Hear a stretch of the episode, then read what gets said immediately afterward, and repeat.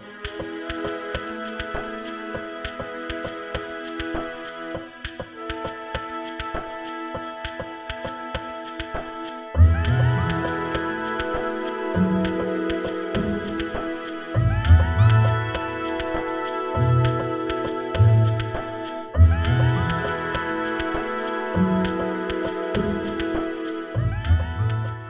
From talkradio.nyc, welcome to At Home. I'm David Thiergartner, interior designer and owner of David Thiergartner Interiors right here in beautiful Manhattan. On tonight's show, you say decorator? My guest tonight, interior designer Ray Martin. Ray has had a remarkable career spanning decades and has crisscrossed the nation and the world because he's had projects in Saudi Arabia and Dubai and all those exotic and fabulous places. I want to talk to Ray about the differences as we're going to and how he sees uh, the differences between a decorator and an interior designer. Ray and I have had projects in the same neighborhood at the same time in San Francisco. We were what do you think? Five blocks, five houses away from each other, I think, and in Florida. I'm excited to talk to Ray about his prestigious career, his design vision, and his relationships with his clients. I want to talk about design in Miami and how Ray approaches it differently than in New York or, let's say, San Francisco for that matter, or Dubai for that matter. And finally, Ray and I are going to speak about some of the changes in the design trade and what the future holds for our industry. There's a lot to talk about, so let's get started. You say either, and I say either. You say neither, and I say neither. Either, either, neither, neither. Let's call the whole thing off. You like potato, and I like potato. You like tomato, and I like tomato. Potato, potato, tomato, tomato. Let's call the whole thing off. So, you know, if I could sing, I would say, you say potato, and I would say potato. You say decorator, and I say interior designer. So, what on earth are we talking about? I can't tell you how many times people have asked me to explain the differences between the two. It all seems, I don't know, somehow a bit confusing. And why on earth should it even matter? Well, that's the big question tonight. And it does matter. Depending on the scope and scale of the project, the difficulty and demands of the project, the details, the intricacies, and the design of the project. And that's why I'm going to talk tonight to my friend and fellow interior designer Ray Martin, because it matters very much. So let's talk about the differences, okay? Let's start with what is a decorator?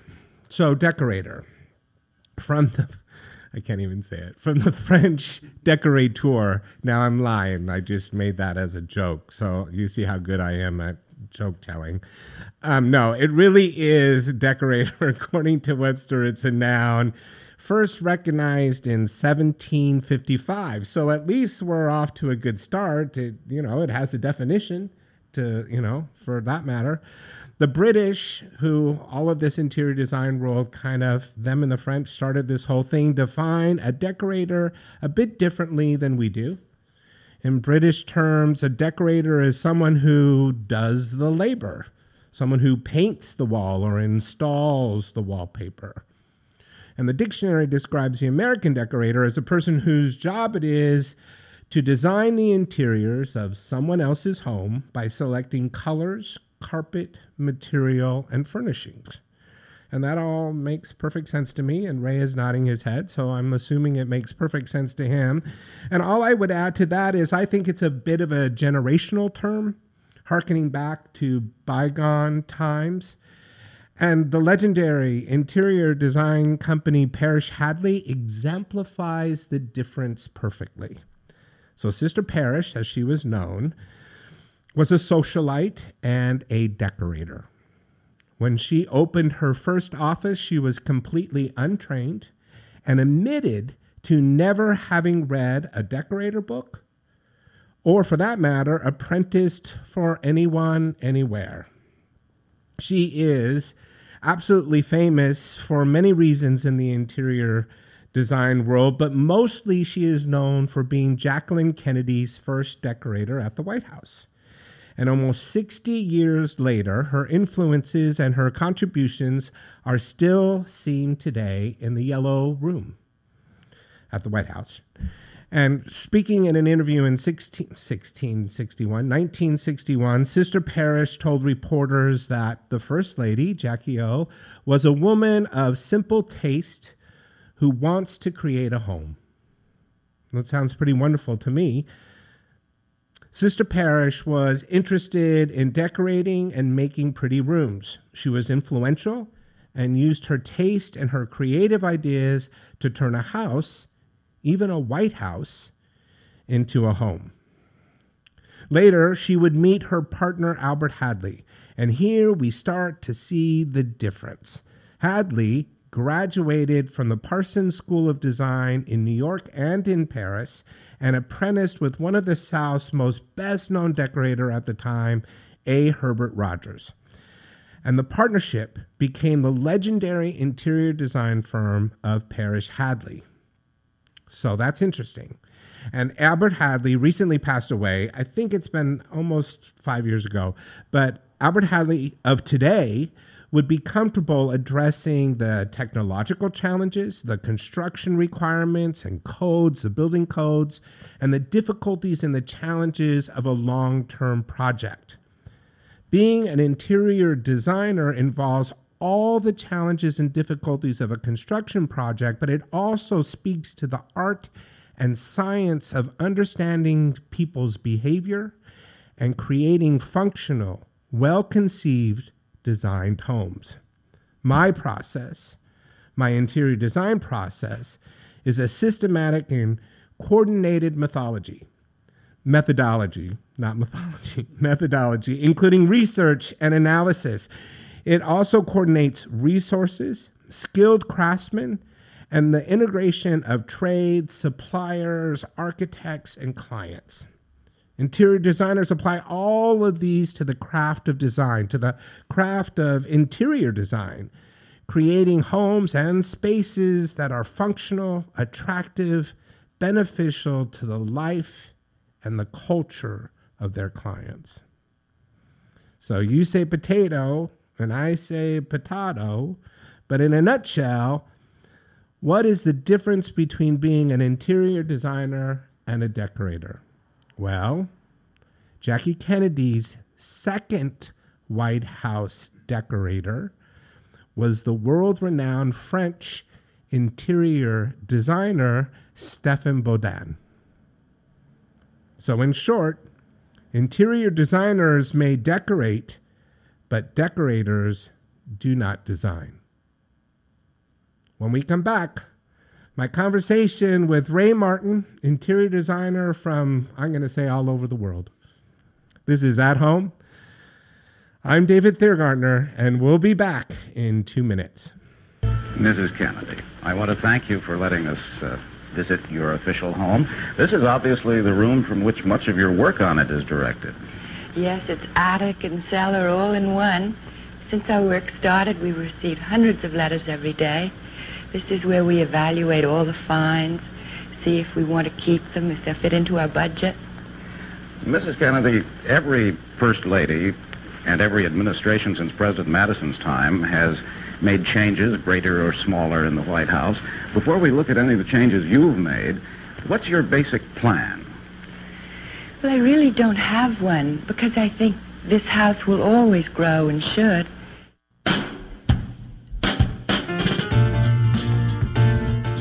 You're listening to the Talking Alternative Network.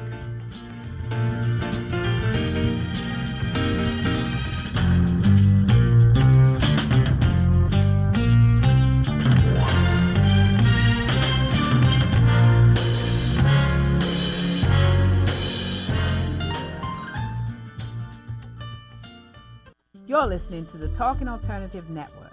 Are you stuck in a rut? Negative thoughts, feelings, and conversations got you down? Hi, I'm Noreen Sumter, the Potentiator. Tune in every Tuesday at 9 to 10 p.m. Eastern Time and listen for new ideas on my show, Beyond Potential Live Life Your Way, on talkradio.nyc. Who do you want to connect with? Are you an entrepreneur or intrapreneur looking to build your following? Welcome to our show. Follow Me Friday with Joan and Priya. Tune in every Friday at noon Eastern on talkradio.nyc. We're, We're your digital connectors. Woo woo!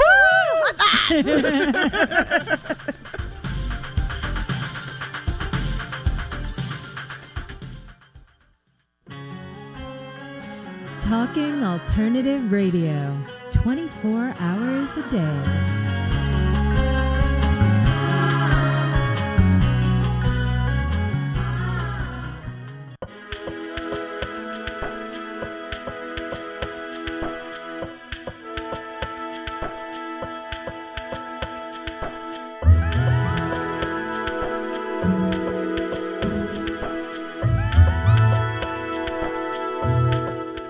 My guest tonight is my dear friend and fellow interior designer, Ray Martin, and I'm so excited to have you here tonight. Thank you. Thank you so much for coming in. Thank you.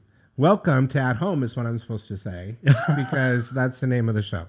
So, that's I'm getting cue cards somewhere here. Hey, uh, well, thank you. And let's just start with the question that I ask everybody, which is what is your definition of beauty? And more specifically, what is beautiful in your home? Beauty, that, that's a very general question, but uh, I define beauty in the home as spaces and objects that inspire one to be who they want to be.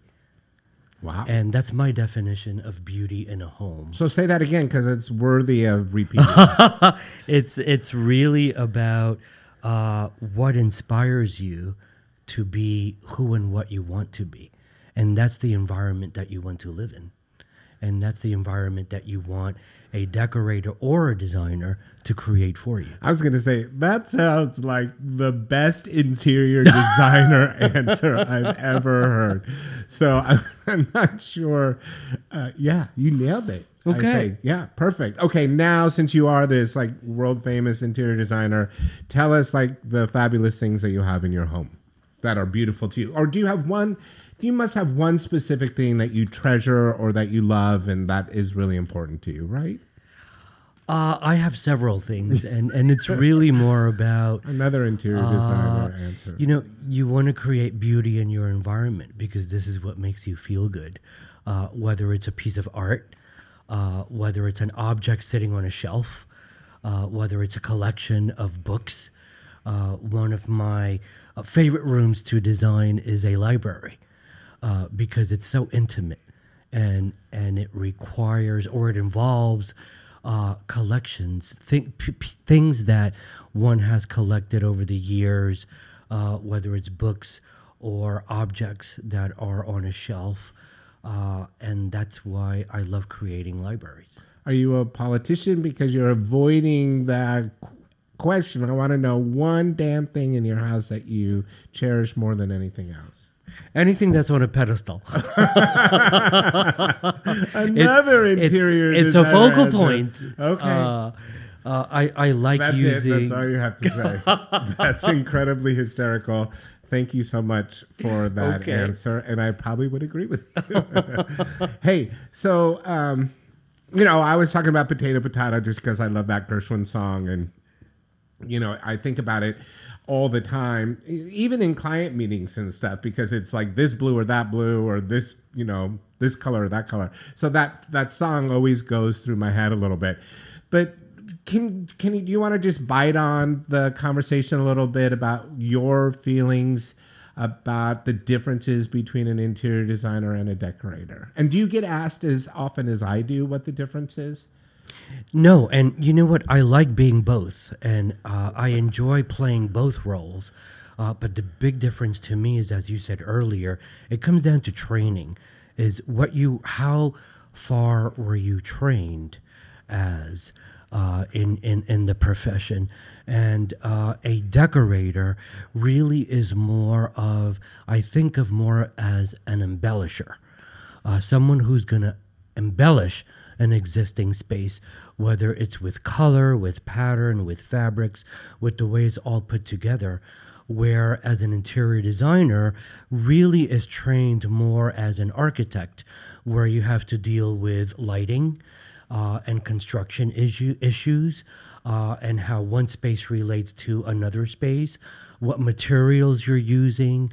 Um, that all comprises a, an interior designer, uh, including uh, the tasks that an interior decorator uh, needs to accomplish. So it's really a marriage between a decorator and an architect.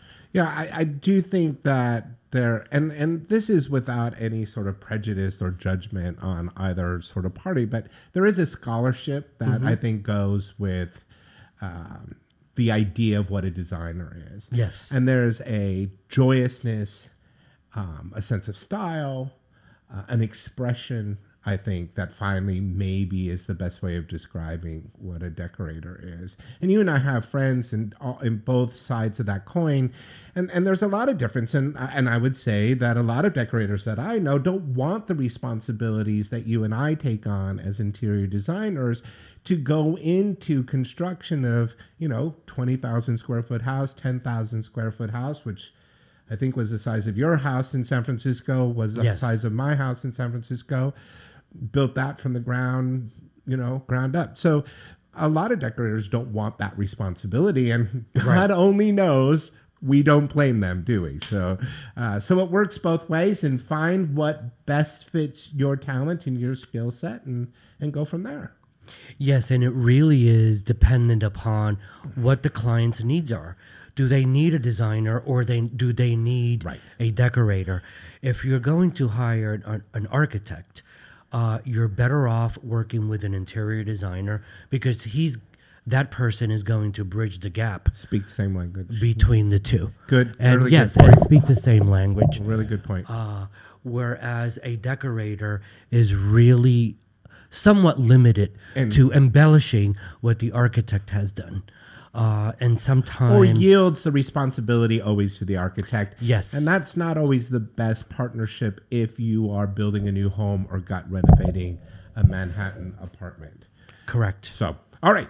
Thank you. Thank you for all of that. I think we've hit that issue pretty well. Listen, I, um, I was curious with you. I haven't ever asked this question before, but what did what did you what did you grow up with? Like, um, was your mom? Did you did your parents have a stylish house? Did your grandparents have a stylish house? Like, how did you get the bug? Let's say. Well, I, I grew up with damask and velours, but covered with plastic slip covers. because because now you Because you to- couldn't get them stained or ruined. And you're Uh, from tell everybody Astoria, Queens. Astoria, Queens. So from Uh, television references, that would be uh, Archie Bunker, right? And uh, oh no more. Well, not quite, Everybody loves Raymond. Shouldn't she have plastic slip covers? Yeah, they do. huh? I, I don't know if they did, but we certainly did. Uh, and I aspired more to the Auntie Mame household. Oh, oh, yeah. the Rosalind Russell version, by the way, uh, where she did not have slipcovers, but she did have, you know, it's all about lux. Yeah. It's all about having a very lux room. Going beyond yourself. Yes. Yeah. Or or emphasizing the best part of yourself. Exactly. Yeah. Exactly. Uh, without being practical. well, we have to be practical sometimes. Um, well, so let's talk now about your whole process and how you start a job and and you know all of that. How you know you get a new client, you, you're seeing either the blueprints or or uh, you're actually seeing the physical house, and uh, where does your mind go, and how do you start? And are you consistent throughout that whole process? It really starts with the space, uh, whether it's a modern space, whether it be an apartment, whether it be a home, uh, whether it's modern or traditional. You mean the architecture itself? Correct. It starts with the architecture of the space. So an English Tudor house in Westchester versus a glass sky Yes. rise on 57th Street in Manhattan. Yes. Yeah. And it's it's really more about interpreting it today. And why do you think that's important? Because I think a lot of people miss that. So I'll just say real quick I was in Greenwich today, and um, uh, my client who I've had for a long time was moving to a new house. And as we were passing by the house next door, the interiors didn't match the architecture of the house. Mhm. And it's now I only looked in the window as all good interior designers do, but it, it's bothersome. So I'm going to stop you with the process question and say, why do you think that matters? That the that the the outside of the building has to speak to the inside of the building. You know, I, I think there should be some correlation, but there are ways to interpret that. And it's the designer's job to to to sort of marriage or combine what the architecture calls for and how that person that's living in the house, how they want to live. Yeah, I think that's a really great answer. My answer was going to be look, if you're attracted to a glass high rise on the 86th floor, Yes. then you're attracted to a home that should exemplify or resemble i'm trying to think of what i think is best but the nature and the stylistic concerns of the outside of the building Yes, and you know, it doesn't have to be the entire space uh, that conforms to the outside. It could be a single object that sort of exemplifies, uh, you know, what that marriage is going to be. Yeah, yeah, perfectly, perfectly good. So, how do you manifest your creativity throughout the day? Like, are you are you? So you have a new project because I always think it it's helpful for everybody to understand. You have a new project. You you we usually get three to six weeks to sort of get it on paper, do all the appropriate drawings, do all the plans, right? Because for everybody, there's electrical plans and there's there's uh, room planning and furniture planning and and all the different schedules about plumbing and all of that. All you get you know a certain amount of time to do all that. How do you what's your day like? Are you thinking about it? Or are you going to places that you think uh, will inspire you? Or are you just noticing things on the street differently than you did the day before because your head's somewhere else? You know, for me, it starts with color. Yeah? It starts with the color scheme. Okay. Uh, colors that the client might be attracted to, uh, or colors that I might see uh, in my in my everyday life that will inspire me. But it really starts with that, and how far am I going to take that color scheme, and how am I going to interpret it into the setting? So that makes me ask you do you use a certain set of colors or are you always interpreting uh, your color schemes via the home and the client's personality? Yes, always, always interpreting and reinterpreting it. You know, a lot of people are afraid of using color in their homes. And uh, if you're going to use color, use it in a bold way. Don't be afraid. And if you're not going to use color, then it's my job to use non color in a very interesting way and still make it a statement. Yeah, um, we're going to have Benjamin Moore on next week, so I'm going to plug the show early, um, and I'm excited about that. But I always look at it from the standpoint of neutrals don't always mean white and or ivory, right? Right. Uh, neutrals can be a wonderful, like soft uh, blue, perhaps, or a wonderful sort of. Um, you know, blue green combination. You know, pink. I've used pink in um, downtown in the Flatiron. It works so incredibly well as Mhm. the neutral palette uh, for uh, for that client, that particular client. Yes. It was a soft, you know, breath of a pink. It was a perfect neutral to accentuate that house. So it doesn't have to be white. But if you are going to use then bold colors, then use hot pink.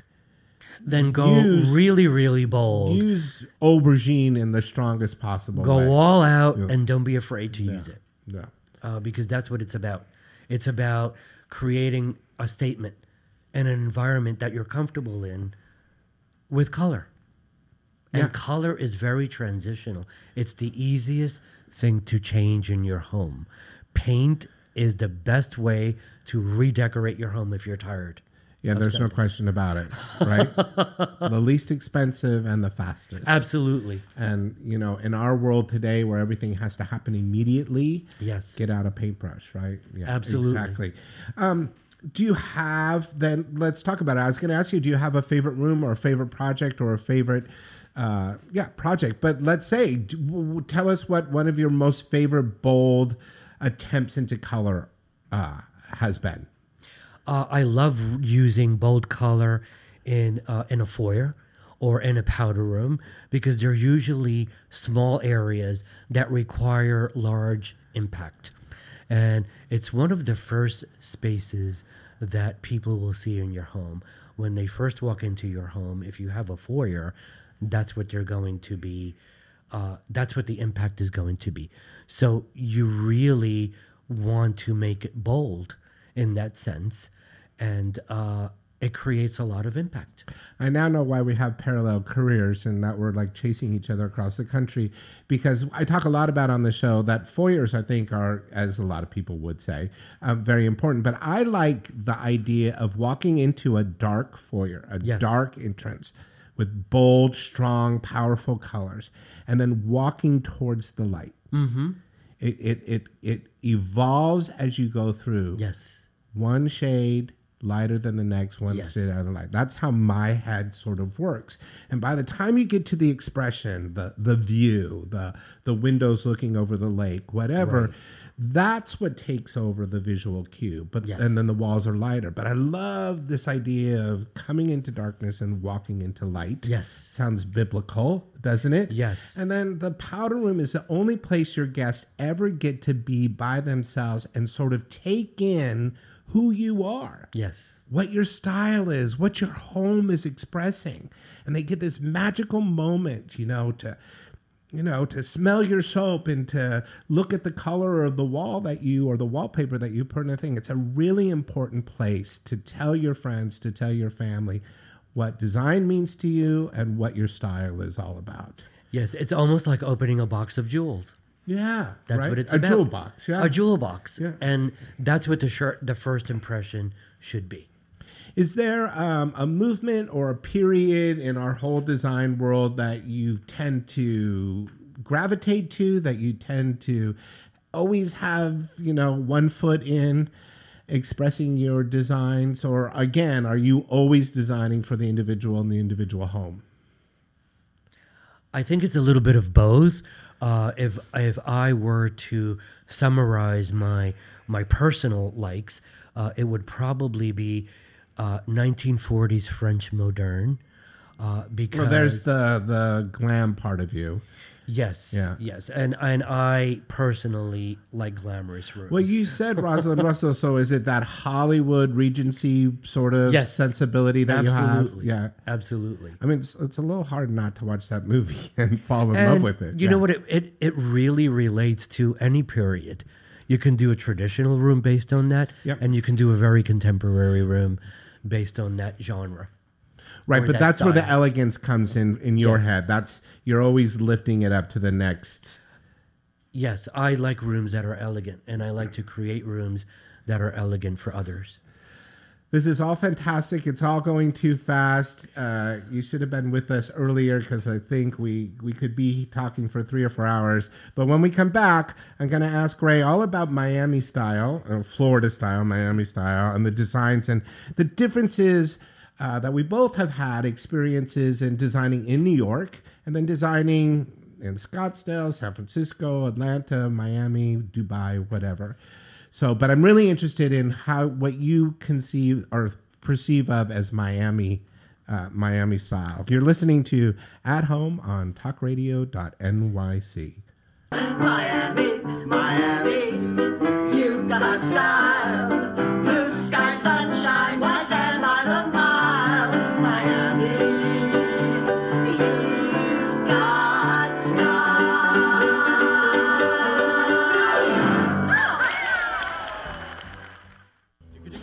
You're listening to the Talking Alternative Network.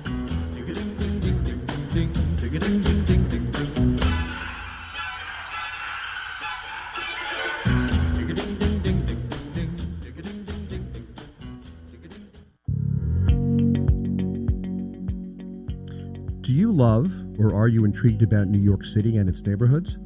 I'm Jeff Goodman, host of Rediscovering New York, a weekly show that showcases New York's history and its extraordinary neighborhoods.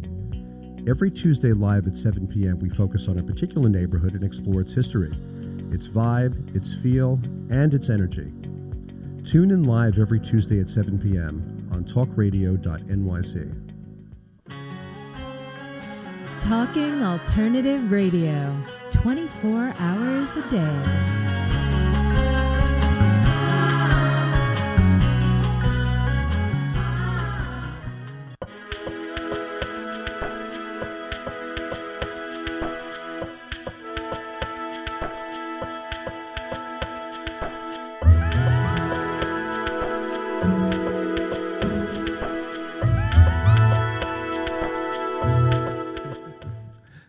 we are talking to interior designer uh, Ray Martin. Um, I posted some of Ray's wonderful projects on Instagram, so take a look at that. Um, I did that before the show. Um, and you can follow Ray on Instagram at raymartin.interiors, plural, um, and just begin to follow him there. And Ray and I are sort of stepping away from Facebook a little bit, so Instagram is about all you're going to get out of him and uh, and I think that's plenty enough. Um, remember to send your questions to David at davidthiergartnerinteriors.com, and just for everybody, put the subject line at home, and we'll get to those questions a bit later. Okay, so you obviously work in both New York and Miami or Florida. Can you tell us about that and? Uh, I mean, I want to know a lot about it, but like, you know, you want to talk about the challenges of working long distance for one, and then the difference in um, the expectations because I've always found that to be interesting. I can tell you a story about my Atlanta project from my Savannah people who told me what to expect from Atlanta, all of that. Uh, we'll get into all that. And then just similarities, of course. But so you start just, you know, you have a New York project, you have a Florida project, you have a Dubai project. What's that like? Well, luckily for me, my uh, my jobs really uh, are based on repeat clients. So I will have a New York client whose home I have done, and uh, they purchase or want to renovate uh, a home in Florida, and they will hire me to do that. So the sensibility is more or less the same. Well, you have the relationship already. The, the relationship, and you're is there, comfortable in yes. that relationship. The the aesthetic is slightly different than what I'm finding is that in New York, I'm able to infuse the spaces with more color.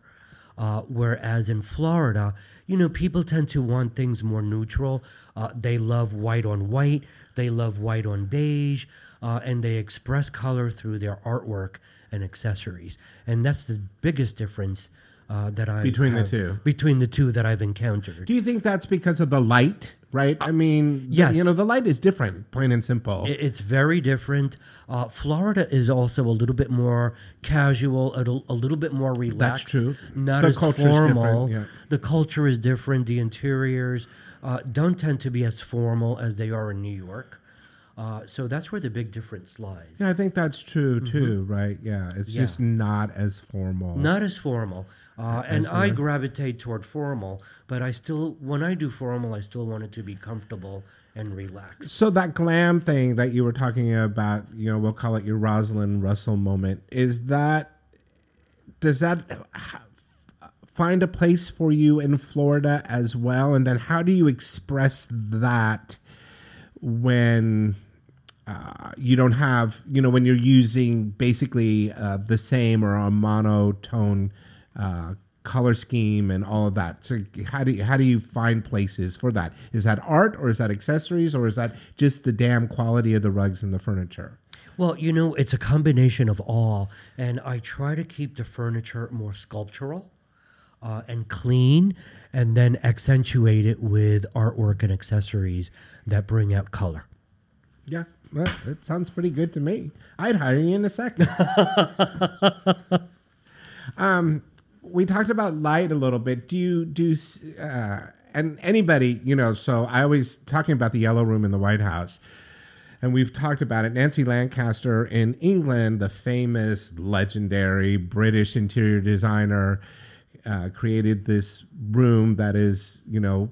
Um, first semester interior design school called the Yellow Room in in London, and um, when you go to that room and you see that yellow in London, and then you you're so excited by it because it is it's truly magnificent, right? And Yes. the way the light hits that yellow, and oh my god, it's just spectacular. And you come back and you go, I'm using that exact yellow in New York, and then you kind of go, what's wrong with what's wrong with my room? Because it's it doesn't work. The light is completely different in London than it is in New York City as it is completely different in New York City and Miami. And I think when you're looking through the magazines, House Beautiful, and you're falling in love with different things, you have to always remember that our light is completely different here. It is, and it's all about context. Uh, and it's funny that you mentioned yellow because I've implemented that yellow in my Florida home, and it's fabulous. Mm. I would not have used it in my New York home. There you go. Because it in, it reads differently, it interprets differently with the natural light that you have. Now, of course, there's all different kinds of shades of yellow. So, Yes. you know, you can find something that might work for you, but the point is still taken. What about seasons? I mean, do you think you're affected by seasons? For instance, if Florida is, I call it one season, Mhm. and then we have our two seasons here, does that affect how you see things? I mean, you were talking about libraries before. Do you do libraries in Florida? Have you ever I, done I've done library? libraries everywhere. You have. All right. Yes. So and and it's really more about because libraries seem like fireplace and and you know richly colored mahogany cabinets or walnut cabinets and stuff like that. Yes and no. It- you know, you can interpret you can interpret and design a library in so many different in lacquer ways. blue, yeah. In, in in a lacquer color. You could do it in all white and just have the books and the objects speak uh, to what's in the room. Um, so it, it really depends on where it is and what is going on around it, and you just want to make it cohesive. Mhm. We've. Uh, I want to change the subject a little bit. Okay. Okay. Um, and just talk a little bit about. Um, you're traveling all the time, Mhm. right? You're on your laptop, I'm sure, or your phone, dealing with emails or your office on a constant sort of basis. You know, 15 years ago when we started, 20 years ago especially, when I started, we had a roller fax machine Yes. that we used to have to staple to a flat piece of paper to file it away, right? So we've come a long way, baby, right? Quarters in our pockets for the payphone, all that sort of stuff. What do you think your what are your sense of how the, the industry has changed and not specifically technologically, but your relationships with your clients, uh, the use of the internet, um, how f- what we know the showrooms getting smaller and smaller and Mhm. smaller and smaller every year. Um, uh, less uh, less antique shops, less um, uh, un, uh, small businesses, right? That we would normally go to because oh, they were always so fantastic with their lamps, or Yes. you know, they did. Uh, they did iron furniture for the outdoor so incredibly well. Those are all gone, right? Yes. So how do, how does that affect you, and where do what how do you handle some of those changes? You know, well, just like I, I'm not the type of person that likes to shop online. You don't shop online at all. No, even for clothing, I want to see it. I want to feel it. Uh, I want to experience it firsthand, and I like to extend that to my clients when I am selecting items for their interiors. Uh, so there's nothing like one-on-one. However, the accessibility in this industry has become uh, much wider uh, not just to the designer, but to the end user, uh, meaning the client. So they can go online and see many, many things today uh, that they did not have access to before. Uh, and, you know, when I work remotely, uh, I, I do that, but I also, in the end, like to see the pieces in person and I like to present it to the client that way. I think that's one of the biggest changes, and I'm going to say positive Mm-hmm. changes, even though sometimes it's it can be challenging. Yes. Um, but I'll say positive changes from the standpoint of, in the past, we we were the editor.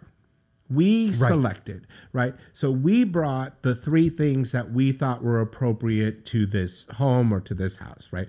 three ideas, three designs, three sofas. Let's just get specific. Yes. Your living room, these three sofas would work in your living room. Now, what we get, because they have the same access that we do, we get to see what they would pick because Yes. they want to show us. And it's a fascinating insight, I think, into our client. And for me, we become, we've, we're not just an interior designer, but we wear the hat of a teacher. Yes, an editor. And, and then an editor, because we have to now discuss their selection. Yes. Right? The goods and the bad of it. Correct. I, I'm, I would say in my, you know, in the new time, I'm equally as happy with their selection as I am equally, you know, that's not Mhm. going to work. But it's about that relationship and about being honest about what they're presenting to us now. The, like the table has turned a little bit. Yes, it is. And it really, design today is more about editing uh, than, than going out and finding stuff to show your client. You really have to edit what you're showing them. And you also have to teach them how to edit what they're looking at. And it's com- it comes down to breaking it down to what's going to work best for them and for their space. This is really a good conversation, and I'm sorry that we're picking it up so late, but I think there's a couple flags that really all of us can learn from. One is scale and proportion. That is a difficult thing to a novice or to somebody just looking online to figure out what the scale and proportion of the piece is relating back to their home. Yes. Right? To the size of the ceiling, to the size of the room, to uh, the size of the windows, but even more importantly, to the size of the other furniture that was selected. Correct. It's all about a relationship. Right. So there's the first point. The second point is I find that my clients tend to focus in on one piece and not have the universal Mhm. vision of, again, the whole house or the whole room. So that's something else for everybody to take away is that not only are you just picking the sofa, but you're also trying to figure out what the relationship, like scale and proportion, is to the rest of Yes, of the, the, pieces space. around it, and that's why you have to hire a percep- professional and not try to do it yourself. because I think those are two. I think we could go on and on. And I'm not going to continue, but th- there's there's a lot of actually it'd be a great sort of webinar, right, about Mhm. how to purchase furniture online. Not that we want to give all the trade secrets away, but we do. But uh, those two I think are the most important. Um, but also, what about quality of furniture? Understanding the quality of furniture. I don't know if you've had this trouble, but there's a big provider of antique furniture online. Yes.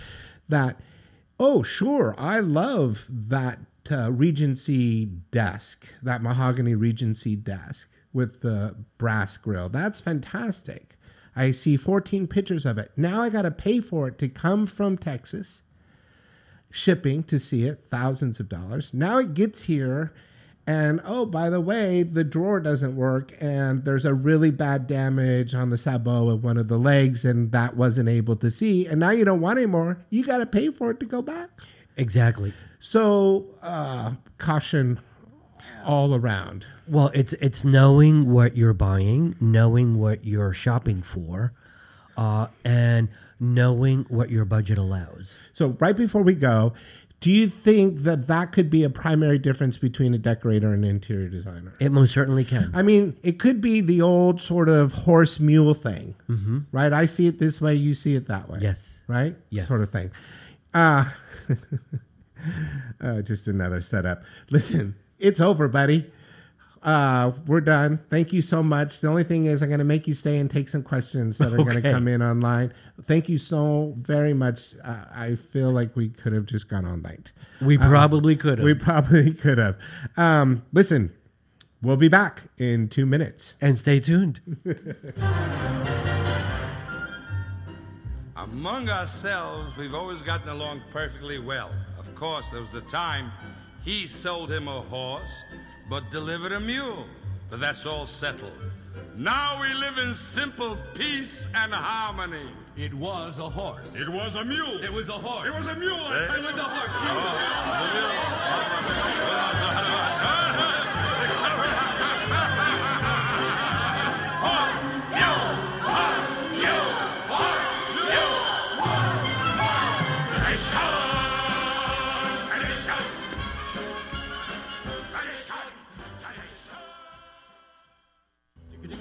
You're listening to the Talking Alternative Network.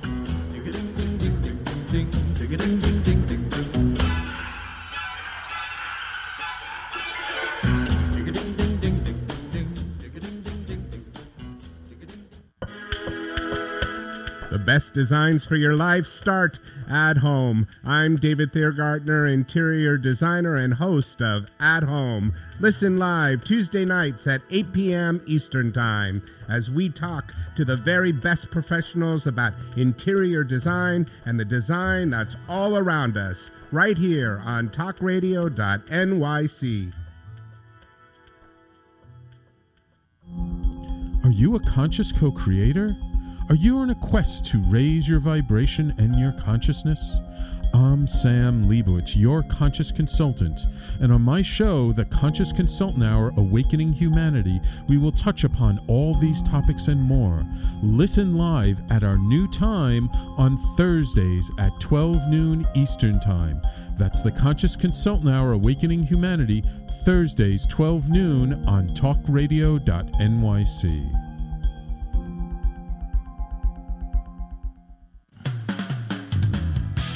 TalkingAlternative.com.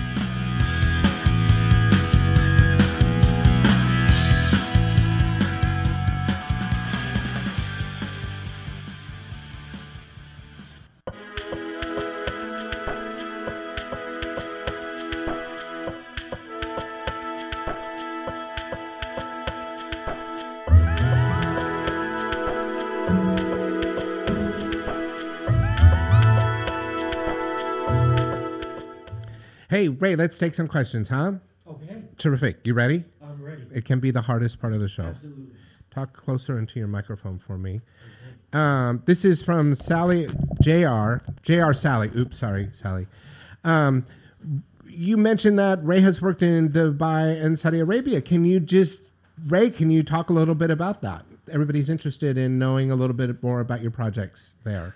Uh, I've had the pleasure of working on global projects uh, for clients in the Middle East, and it involved multiple residences, and uh, it was a very unique experience. Uh, I would say. You know, it's it's almost like going to Florida and seeing the palm trees, um, except they're much larger estates. okay, that's a simple answer. Uh, Is it because they're crown princes and you can't talk about it? Uh, more or less. Do you have ties to Russia? No, I do not. Okay. so there's nothing you can you can tell us. But I mean, overall, I- I'll just I'll just help with the question a little bit. What about sourcing? Are you sourcing from uh, America? Are you sourcing from England? Are you or or you know I don't know that much about it, but are you finding uh, product there that uh, is appropriate to their homes there? No, everything is done here from the States. And the clients that I've worked with are very Western. Uh, they have homes in the in the United Okay. Kingdom as well as the Middle East, and even in San Francisco. So they're very global, and uh, they have a very uh, Western aesthetic. Okay. I mean, that's great. Thank you.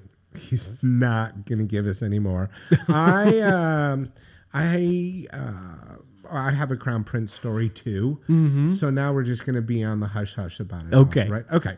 Uh, here's our, our next question. This is from Eddie G. It says, You guys were talking about purchasing online and some of those challenges. I'm more interested in discussing the generational shift and how you balance out your older clients and your newer clients, Mhm. or your younger. It says younger clients. That's a good question, actually. Hi, uh, you want to think about it? I'll try to answer it first. You know, I, I try not to differentiate too much between the two. Well, they do have. They are. They have a different sensibility. There's they no do. question about it. They do. I think the younger clientele has a more uh, I want it now sort of uh, requirement. Uh, they want a little bit more instant gratification. Yeah. Um, Well, I don't know. I feel like everybody does, but yeah. Well, but I know what they do, but you know, I, I, I just try to gear the younger clientele toward more uh, clean lined, more contemporary Mm. furnishings, and then embellish it with art that speaks to them, whether it be old or new. Okay, yeah. And that creates the balance Yeah, between the two. That's a that's a really well thought out answer to that. Um, you are fortunate, as am as am I, of working with um, generations uh, in your clientele. Yes. right. You're you got a couple of clients that are several generations. Yes. where you've done each generation, right? Yes. So you really you really get to see the differences between how they grandma handled it and how the kids handled Yes. it. Yeah, Yes. interesting. Yeah, um, me too. I, I think actually, Ray, I think that was a really uh, good answer. I have talked about on the show before that um, the younger generation. Uh, God, this sounds kind of judgmental. I'm not sure I want to say that, but there's a, there seems to be a lack of appreciation for fine things. And I, I guess I'll be brave enough to say that because we know in the China industry, and the silver industry, and the fine furniture industry that they're all suffering because a new generation of people are coming in going, I don't want to take care of anything. That that is very much the case. Right. Uh, they also don't So there's a understand difference it. there, I think. They don't understand it. And you know, people today, the younger generations, they just want new, new, new. Yeah. And they don't understand uh, appreciating an antique piece of furniture. And now that I'm saying it out loud, I For the most part. I think there's a priority shift. Might be the better way to say it. Yes. and it's not a bad priority shift. It's a it's a just a different priority shift than what we were used to or what we were raised with. Yes. right. I, I had a big client in San Francisco, huge, gigantic South. Oh, not San Francisco. Sorry, Southampton. Huge Southampton house. He wouldn't allow floor lamps or table lamps anywhere Hmm. because his grandchildren would knock them over. And I that was my first sort of realization that the world is changing around us because I don't know. My parents had a pretty nice house and my grandparents had a beautiful house and we didn't knock over any lamps. Well, you know, you can't train your furniture, but you could train your kids and your pets to behave. Um, but there's no reason that one should be living in a gymnasium. Yeah, with all overhead lighting. I mean, Yeah, you yeah, know, yeah. uh, you need mood lighting in order to create a space that's going to be conducive to the way you live. So we we will throw in some advice always as we go, but you always want three different sources of light, Absolutely. minimum in each room. Yes. right, three different sources. So what would that mean? You know, recess, sconces, floor or table, And low-level Right. lighting. and low level lighting, and all those are those are a primary thing. But anyway, we're not talking about lighting tonight, so we're going to move on. You guys were talking about color, and I'm fascinated to know what your favorite colors are. Now we get this almost every week, but I'm going to take this one because you brought it up so well. Oh gosh, uh, favorite colors. I really enjoy working with bold colors uh, because they translate into emotion. And color is all about emotion and it's all about feelings. And colors, different colors make us feel different ways and different things. Uh, so I am a big, big advocate of bold color, whether whether it be you know an amethyst or a marigold yellow or carnelian. Um, incorporate that and don't be afraid of it Yeah, I think it's really, really true because it's a Um, mood shifter. A- absolutely. Do you have any advice for the husband and wife that are building their first home together and they have a totally different color sense perspective? trust your designer or your decorator to put that into perspective for you. That's the best advi- advice that I could uh, give you regarding color.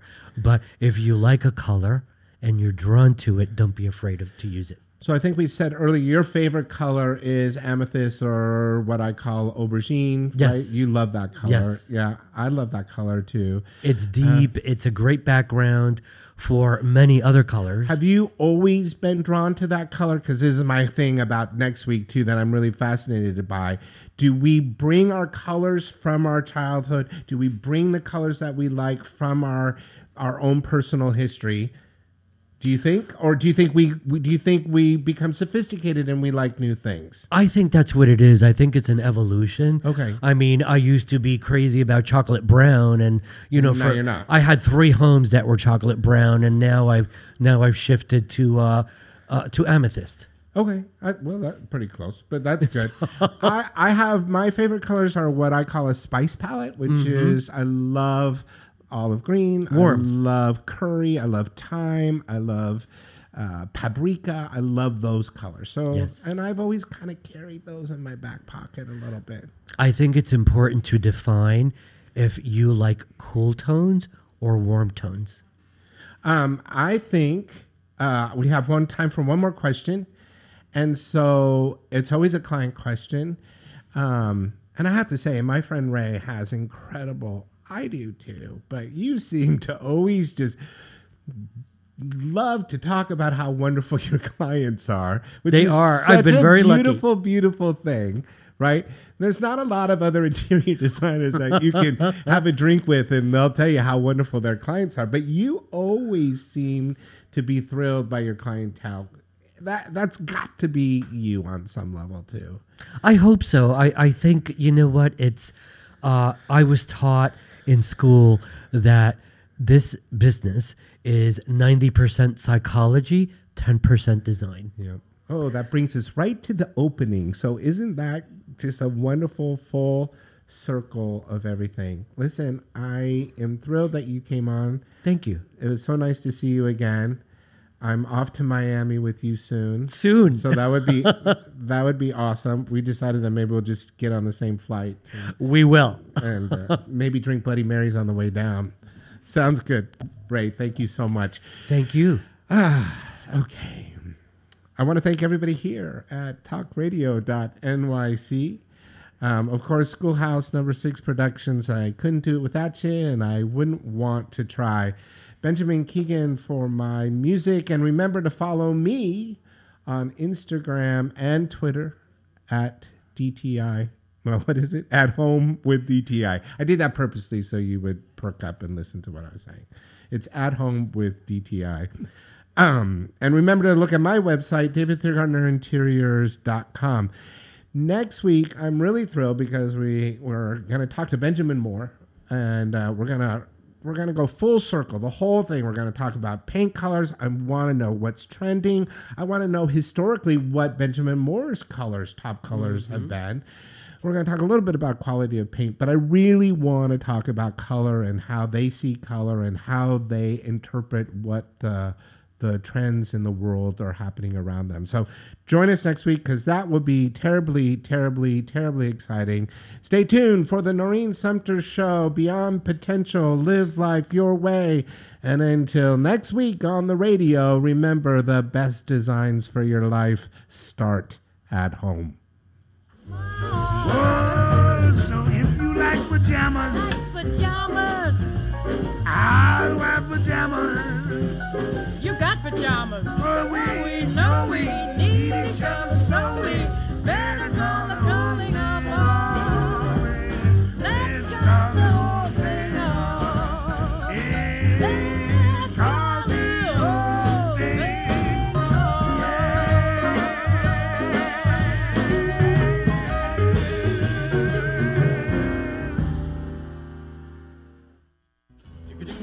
You're listening to the Talking Alternative Network. You're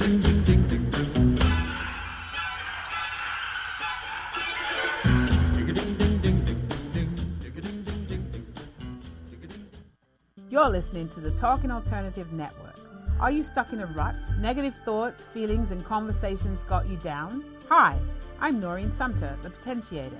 Tune in every Tuesday at 9 to 10 p.m. Eastern Time and listen for new ideas on my show, Beyond Potential Live Life Your Way, on talkradio.nyc. Hey, all you crazy listeners. Looking to boost your business? Why not advertise on Talking Alternative with very reasonable rates? Interested? Simply email at info at talkingalternative.com. The best designs for your life start at home. I'm David Thiergartner, interior designer and host of At Home. Listen live Tuesday nights at 8 p.m. Eastern Time as we talk to the very best professionals about interior design and the design that's all around us, right here on talkradio.nyc.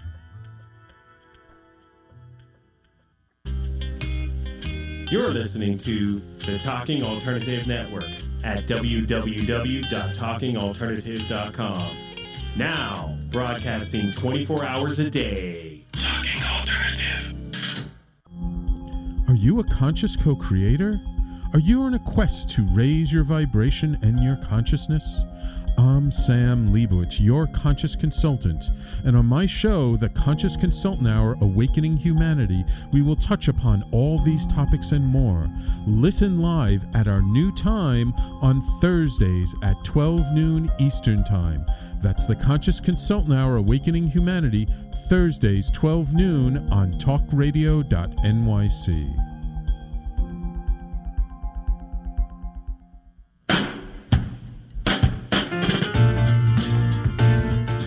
You're listening to the Talking Alternative Network.